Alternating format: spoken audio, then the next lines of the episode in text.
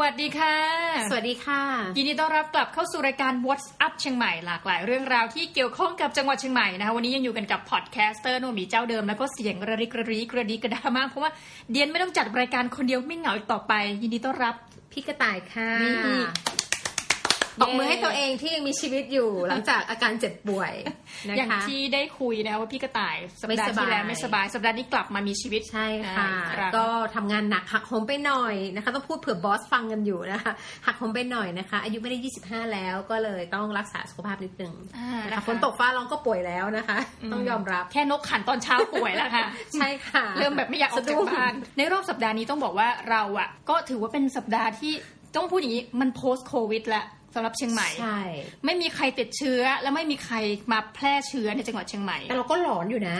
เอายังมีเหรอฮะมันก็มีความหลอนๆไหมอะก็เอาง่ายๆเลยนะคะ ช่วงที่ป่วยที่ผ่านมานี่นะคะไอแคกไอคอกนี่คือกลายเป็นว่าทุกคนกระโดดหนีเลยนะคะ แล้วก็ถามป่วยเป็นอะไรอย่างเงี้ยหันมามองแบบระแวดระวังค่ะ ฉันก็ยังต้องรักษาตัวให้กันอยู่นะคะ anyway เราจะบอกว่าหลังโควิดมาแล้วเนี่ย สิ่งที่เราค้นพบก็คือว่าเราเริ่มเห็นคนมาเที่ยวเชียงใหม่เพิ่มขึ้นเนาะว่าแม้เราเริ่มเห็นภาวะรถติด เราเริ่มเห็นนักท่องเที่ยวมาเที่ยวมากขึ้น เราเริ่มเห็นโรงแรมหลายโรงแรมเปิดละ แล้วก็ให้บริการแล้วก็ตามร้านรวงต่างๆ ก็จะเริ่มมีผู้คนมากขึ้นละมันเลยเป็นที่มาที่เรารู้สึกว่าเราอยากจะมาคุยกันวันนี้ก็คือเรื่องของการเที่ยวเชียงใหม่หลังโควิด แต่ต้องบอกทุกท่านก่อนว่ามีคนเล่านะคะ ก็คืออันนี้ไปเขาเรียกว่าปรึกษาอาจารย์พวกปากวิชาการท่องเที่ยวนะอ่ามมาเขาบอกว่า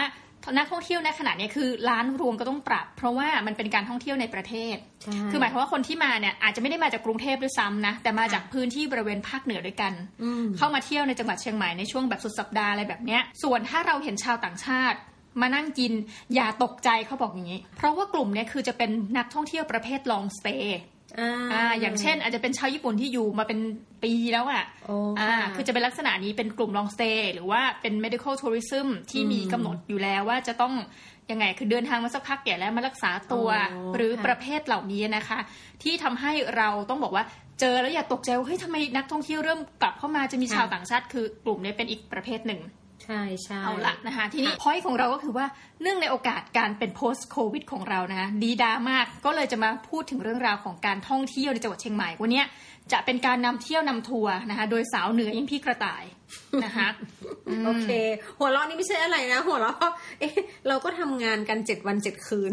เราเอาเวลาไหนไปเที่ยวเหรอเอาเป็นว่าเราเราเอาตามที่เราแบบเวลาแขกไปใครมาเนาะแล้วเราก็จะได้ยินเขาเล่าเล่าให้เราฟังหรือพาเราไปอะไรอย่างเงี้ย เราก็จะพอรู้อยู่บ้างอ่านะคะ เอาแหละทีนี้เราจะแบ่งการท่องเที่ยวเนื่องจากว่าทุกคนมีหลายสายนะคะ บางคนอายุอายุยังไม่ถึง ก็อาจจะไม่ไปสายนี้สายบุญอะ แล้วบางใส่คบุนญแอมคบถามคุณพี่ได้ สายบุญนะคะ มีอีกแบบเป็น adventure หน่อยสายธรรมชาติอ่าอันนี้ปีนเขาไต่เต้าปีนเขาทั้งหลายได้หมด แล้วก็เหมือนสายไลฟ์สไตล์นะคะ ชิคๆไปดูแบบอ่าว่านั่งเก๋ๆถ่ายรูปอ่าสั่งน้ำแก้วเดียวถ่ายรูปสามชั่วโมงอะไรอย่างเงี้ย มีเวลามากเลยจริงโอ้ๆยนะจริง ๆ นะ มันเป็นอะไรที่เด็กเขาทำกันนะเธอออืมโอเคทำไมไม่มีประสบการณ์เหล่านั้นนะรู้สึกเสียดายจังเลยอยากเราแบบผ่านพ้นวัยนั้นมาแล้วโอเคอยากจะมีโอกาสแบบเก๋ๆบ้างนะคะค่ะเอาล่ะทีนี้เราขอเริ่มต้นที่สายบุญก่อนละกันจ้ะนะตามอายุไขของพวกเรา โอ้โหนะสายคะบุญอะเตรียมชุดขาวมาเลยนะคะ ถ้ามาเชียงใหม่ ถ้าใครชอบสายนี้อย่าลืมค่ะ ชุดขาวนุ่งขาวห่มขาว หรือมาซื้อที่เชียงใหม่มีจำหน่ายหลายที่มากตามร้านสั่ง สังฆทานทั่วไปก็มีนะจ๊ะต้องบอกว่าที่ปฏิบัติธรรมในจังหวัดโอ้โหเริ่มเลยนะเริ่มนะคะแล้วน้องคุณน้องเริ่มมาละที่ปฏิบัติธรรมในจังหวัดเชียงใหม่เนี่ยมีเยอะมาก และเป็นวัดป่าจำนวนมากใช่ค่ะอ่าสงบเงียบแล้วได้ธรรมชาติล้วนๆธรรมชาติทางกายและธรรมชาติทางใจคุณน้องอืมมลพิษทางใจหายเกลี้ยง นี่มีวัดไหนบ้างที่คุณพี่อยากจะแนะนำในการที่จะไปนั่งสมาธิระยะยาวระยะสั้นก็ได้ ถ้าระยะสั้นเนี่ย อันนี้จริง ๆ แล้วตัวเองไม่เคยไปนะแต่เคยไปทำบุญแล้วก็เคยไปเพื่อนชอบไปกันก็คือที่วัดร่ำเปิง อันนี้อยู่หลังมหาวิทยาลัยเชียงใหม่เลยนะคะ ก็จะเป็นที่ที่เหมาะมากสำหรับผู้หญิงด้วย ผู้หญิงอืมเหมาะมากที่จะไปนั่งปฏิบัติธรรมหรือไปเหมือนกับวิปัสสนาเนาะหรือไปจำศีลอะไรสักนิดประมาณอย่างเงี้ยนุ่งขาวห่มขาวไปไปปฏิบัติธรรมอยู่ที่นั่นก็จะมีเป็นแบบเหมือนเป็นโซนของผู้หญิงทั้งนั้นเลยนะคะวัดพร่ำเปืองนี่จริงๆดัง ดังค่ะไปถึงแบบเอาจริงๆคนกรุงเทพก็เคยเคยได้ยินนะว่าง่ายอ๋อเหรอรู้จักอืมอืมแต่ว่าอะอันนี้คือสายปฏิบัติธรรมแนะนำหนึ่งที่พอนะคะแต่ว่าจะเป็นวัดเหมือนกันนี่ถ้ามาถึงเชียงใหม่ไม่มาถึงที่นี่ถือว่ามาไม่ถึง ไม่ถึงไม่ถึงอืมที่ไหนคะคุณน้อง ดอยสุเทพถูกต้องค่ะคุณน้องถ้าคุณน้องไม่ตอบข้อนี้นี่คุณน้องต้องออกจากจังหวัดนี้ได้เลยนะคะสอบตกถือว่าสอบตกสอบตกนะคะ คือถ้ามาต้องมาอะต้องไปนมัสการพระธาตุดอยสุเทพเนาะขึ้นไปจะขึ้นไปด้วยรถส่วนตัวหรือจะเรียกรถสีล้อแดงตีนดอยเขาเรียกว่าตีนดอยนะไม่ใช่คำหยาบนะคะ ก็คือตรงทางขึ้นดอยก็ได้นะคะ ผ่านครูบาศรีวิชัยไปขึ้นไปถึงดอยสุเทพ และนอกเหนือจากนี้มีวัดดังๆอีกหลายวัด คือจังหวัดเชียงใหม่เนี่ยต้องยอมรับอย่างหนึ่งนะ เป็นวัดที่มีเป็นจังหวัดที่มีวัดเยอะมากอืมแล้วคุณสามารถทำบุญเก้าวัดได้ในระยะเวลาแบบ3ชั่วโมงอะ่ะเพราะวัดอยู่ติดติดติดติดๆกันเลย แค่ต้องรู้ว่าโซนของวัดอยู่ตรงไหน ถ้าในเมืองเนี้ยในกลางใจเมืองเลยเนี่ยนะคะ ส่วนใหญ่คนที่อยากจะไปวัดก็จะไปวัดเจดีย์หลวงอืมแล้วก็มีวัดพระสิงห์ใช่ไหมคะ อันนี้คิดว่าคนคนที่มาเชียงใหม่นักท่องเที่ยวจะสนใจ เพราะว่า วัดเหล่านี้มีประวัติศาสตร์ที่เกี่ยวข้องกับอาณาจักรล้านนาด้วยอืมซึ่งอันนี้ต้องรอทางศาสตราจารย์เกียรติคุณดร. ธเนศซึ่งหายตัวไปมาเล่าให้ฟังมาเล่าให้เราฟังนะคะคืออาจารย์ธเนศอะเคยเล่านะคะเป็นเลคเชอร์เบาๆว่า ถ้าไปดูวัดทางเหนือเนี่ยสถาปัตยกรรมเป็นแบบล้านนาจะไม่เหมือน รวมทั้งตั้งแต่หลังคามาเลยนะ หลังคาใช่เขาจะมีเขียวๆขึ้นเนี่ยเพราะว่าเป็นลักษณะของหลังคาที่แบบเหมือนมันจะต่างเลยจากวัดอืมในกรุงเทพหรือวัดในภาคกลางอะค่ะค่ะอันนี้ก็ต้องมาดูเดี๋ยวว่าหลังเราจะให้อาจารย์ธเนศเมาเพราะว่าท่านชอบมาก แล้วก็พาเด็กๆอะไรเงี้ยไปเดินเออเดินทุกปีนะคะค่ะจริงๆเราสนใจอยากจะจัดเหมือนกันนะนะคะ อันนี้ก็เผื่อแย้มๆไม่หน่อยนึงเนาะเผื่อจะมีกิจกรรมการเดินเมืองและชมวัดแล้วก็เข้าใจประวัติศาสตร์ล้านนา โดยอืมดรโดยอาจารย์ธเนศธเนศเจริญนะคะเมือง วัดอาจารย์ธเนศชอบไปวัดนี้ไง วัดสวนดอกอ่ามีวัดสวนดอกนะคะใช่ไปทุกปีนะคะ แต่มีวัดหนึ่งถ้าเกิดคนส่วนใหญ่ อันนี้เป็นความเชื่อคนนะ คนส่วนใหญ่จะต้องไปขอค่ะคุณน้องอะ ตอบให้ถูกตอบให้ถูกมาต้องไปขอ นี่คือสายมูเตลูแล้วอ้าวฟังมาตั้งนานคือทุกคนรีบ forward มาตรงนี้เลยนะคะ สายมูเตลูเดียนขอบอกว่าเพื่อนหลายคนมาเที่ยวปุ๊บต้องขึ้นวัดนี้เท่านั้นค่ะนั่นคือวัดพระธาตุดอยคนั่นไงำล่ะ หรือ เขาเรียกว่าวัดทันใจใช่ไหมเออพระเจ้าอ่มีพระเจ้าทันใจนะคะ ก็คือคนเสียขึ้นไปก็คือเป็นความเชื่อเนาะเราก็บอกว่าเป็นความเชื่อของแต่ละบุคคลก็คือขึ้นไปเพื่อขอพร สิ่งที่ต้องการอะไรแบบเนี้ยนะคะ แล้วก็ถวายพวงอ่าพวงมาลัยดอกมะลิอย่างเงี้ยค่ะทีนี้ต้องบอกว่าอย่างวัดพระเจ้าทันใจเนี่ยนะคะ ประเด็นก็คือว่าคือหลายคนจะเข้าใจว่าต้องไปถึงพม่าตอนแรกนะโนมีเข้าใจว่าต้องไปเมียนมา ปรากฏไม่ใช่อันนี้คือเหมือนเป็น โอ้ยต้องบอกจริง ถ้าคุณไปนะสิ่งที่น่าสนใจก็คือว่าเราจะเห็นความหลากหลายทางชาติพันธุ์ใช่เพราะว่าพี่น้องชาวไทยใหญ่จริงๆคนเมียนมาแหมเราขอหลีกเลี่ยงคำว่าเมียนมาเพราะเขามีหลายชาติพันธุ์ แต่คนจากโซนประเทศเมียนมาเนี่ยนะคะเขาจะนับถือมากอืมดังนั้นจะเป็นวัดที่เราเห็นความหลากหลายจริงใช่ๆค่ะนะคะแต่ล่าสุดคุณพี่น้องขอพูดหน่อย มีคนถูกหวย 30 ล้านบาทจากนี่เหรอ ใช่น้อง คือพูดแล้วน้ำตาไหลคืออ่านข่าวแล้วแบบ ทำไมไม่เป็นเราพี่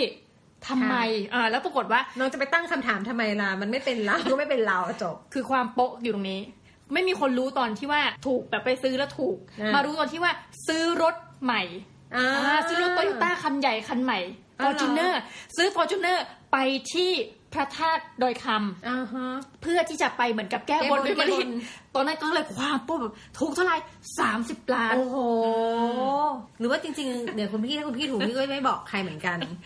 ฝันไว้ แต่ทุกท่านถามว่าเอ๊ะเราจะไปซื้อมะลิที่ไหนโอ้โหเพียบนะทางตขึ้นลอดทางเดินค่ะตลอดถนนค่ะมีเต็มไปหมดไม่ต้องห่วงค่ะมาตัวเปล่าเลยแล้วก็ซื้อดอกมะลิได้ง่ายมาก อันนี้สายบุญแล้วคุณน้องเดี๋ยวเราจะไปสายอื่นไม่ทันนะคะ สายบุญก็สำหรับคนที่สนใจสำหรับมาทำบุญที่จังหวัดเชียงใหม่ก็มีวัดที่น่าสนใจและมีวัดที่เกี่ยวข้องกับประวัติศาสตร์ทางการเมืองที่สำคัญนะจริง ๆ แล้วมีความเกี่ยวข้องกับประวัติศาสตร์ด้านสถาปัตยกรรมด้วยนะจริงเพราะว่าจริง ๆ แล้วเนี่ยถ้าเกิดมีความรู้แล้วไปดูวัดแล้วไปกับผู้รู้จะเห็นความ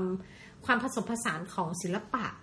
ของแถบเอเชียนี้ด้วยนะ มันเกี่ยวข้องกับประวัติศาสตร์ของเมืองของอะไรหลาย ๆ อย่างนะคะ อะอ่าสายต่อไปค่ะ สายต่อไปนะคะ เรามาที่อันนี้ไม่พูดมากสายธรรมชาติ อืม มาเชียงใหม่ต้องขึ้นดอย ต้องขึ้นดอยคืออย่างนี้มันมีหลายเส้นทางที่จะไปถ้าไปเก็บสตรอเบอรี่แหมอ่าต้องมีซีซั่นนะเธอไม่ใช่ไปช่วงเดือนหน้าร้อนก็ไม่มีสตรอเบอรี่ใช่ อันนี้ดูดูดูฤดูนิดนึงนะดูดูช่วงเวลาที่เหมาะสมนิดนึงนะคะไม่ใช่ไปขึ้นตอนที่แบบโหสตรอเบอรี่แห้งนะคะเหลือแต่ดอยโล่งคือเดียนจะมีมุกนะคะคือว่าเวลาคุณขึ้นดอยสุเทพเนี่ยมันจะมีผาผาหนึ่งๆ ชื่อใช่คือว่าผาเงิบ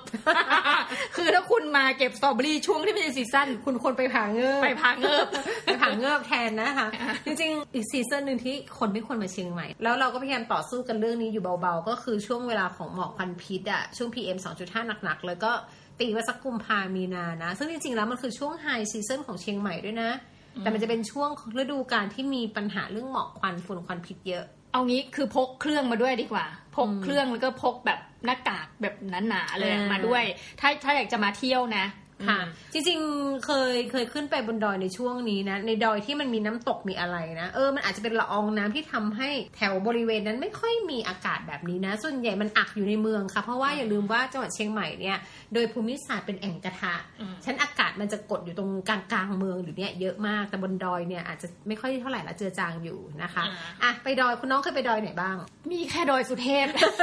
อายจังเลยนะคะ ดอยอินทนนท์ล่ะคะ ไม่เคยไป เคยพูดจริงหรือเปล่าอืมอันนี้คือต้องยังไงหยิกหนึ่งทีเหรอคือไม่เคยไม่ได้ละนะคะ ต้องสอบตกนะคะ คือถ้าเกิดมีโอกาสมาก็ถ้ามีรถเนาะเช่ารถได้รถก็ราคาไม่แพงหรือมีรถส่วนตัวมาก็ไปเที่ยวดอยอินทนนท์นะคะอืมโอ้โหคุณน้องณวันนี้นะ ถ้าถ้าตอนนี้นะณโมเมนต์ที่เรากำลังออกอากาศอยู่ตอนนี้นะ พี่มั่นใจว่าอุณหภูมิจะแตะใกล้ศูนย์องศาเหมือนกันนะพี่ว่าน่าจะอยู่ที่ประมาณสักสี่หรือห้าองศา เพราะว่ามันมีฝนตก ฉะนั้นเนี่ยเห็นหมอกมีอากาศเย็น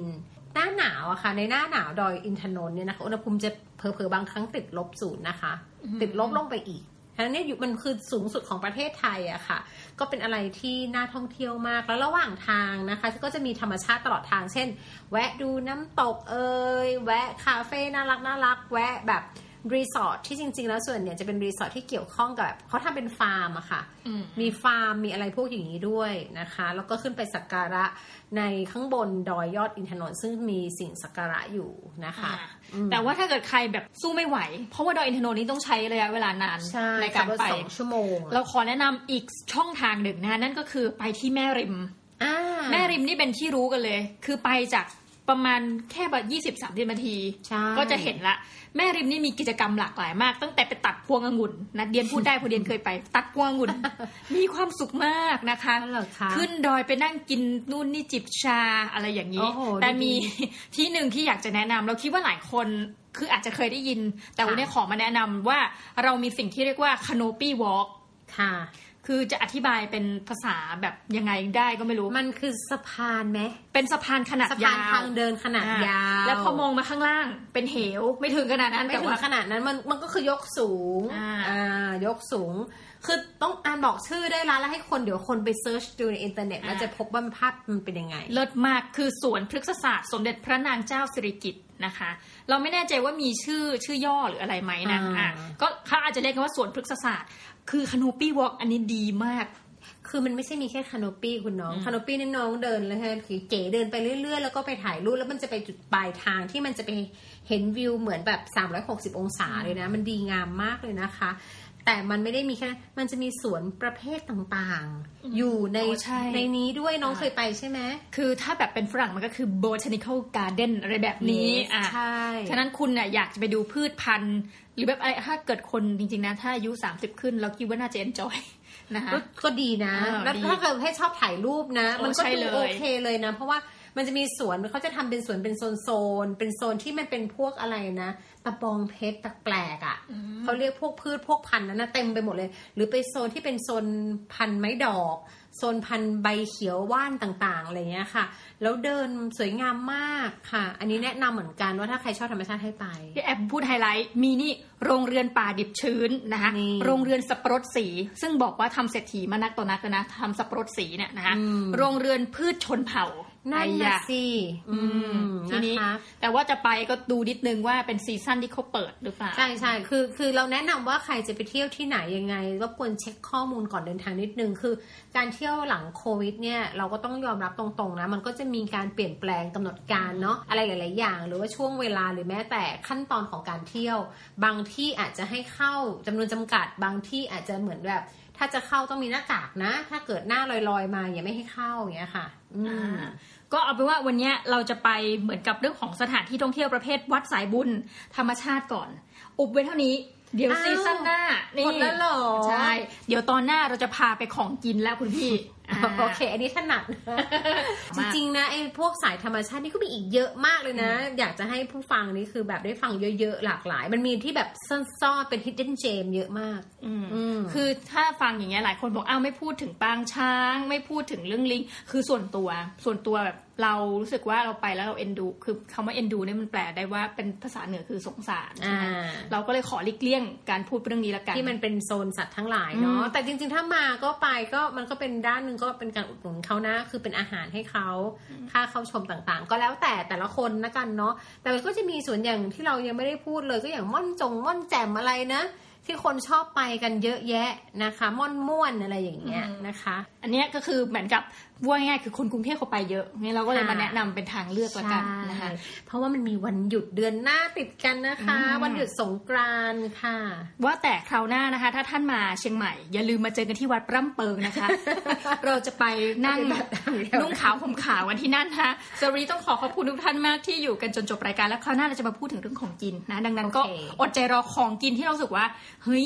คนกรุงเทพรู้ยังไม่รู้ แต่เราก็จะแบบพูด พูดโดยไม่มีอะไรมากั้น เป็นทางเลือกะคะเป็นทางเลือก เราคิดว่าคนกรุงเทพหรือแม้แต่คนจังหวัดอื่นๆอื่นๆที่ไม่ใช่คนกรุงเทพเนาะที่เป็นท่องเที่ยวเพราะช่วงนี้มันคือไทยเที่ยวไทยจริงๆเพราะว่านักท่องเที่ยวต่างชาติยังเข้ามาไม่ได้เนี่ย เราก็คิดว่าถ้ามีข้อมูลอะไรมีร้านใหม่ๆ ก็มาแชร์กันแต่เขาอาจจะมีข้อมูลมากกว่าเราด้วยซ้ำอ่าโอเคสำหรับวันนี้นะคะต้องขอขอบคุณที่อยู่กันจนจบรายการและเรากลับมาพบกันใหม่ในรอบสัปดาห์หน้าสำหรับวันนี้รายการ What's Up เชียงใหม่ต้องขอลาไปก่อนนะคะ ทั้งน้องหมีและพี่กระต่ายค่ะ สนับสนุนรายการนี้โดย CMU School of Lifelong Education เพราะทุกคนคือผู้เรียนดังนั้น เรามาเรียนกันเยอะๆนะคะสำหรับวันนี้ สวัสดีค่ะ สวัสดีค่ะ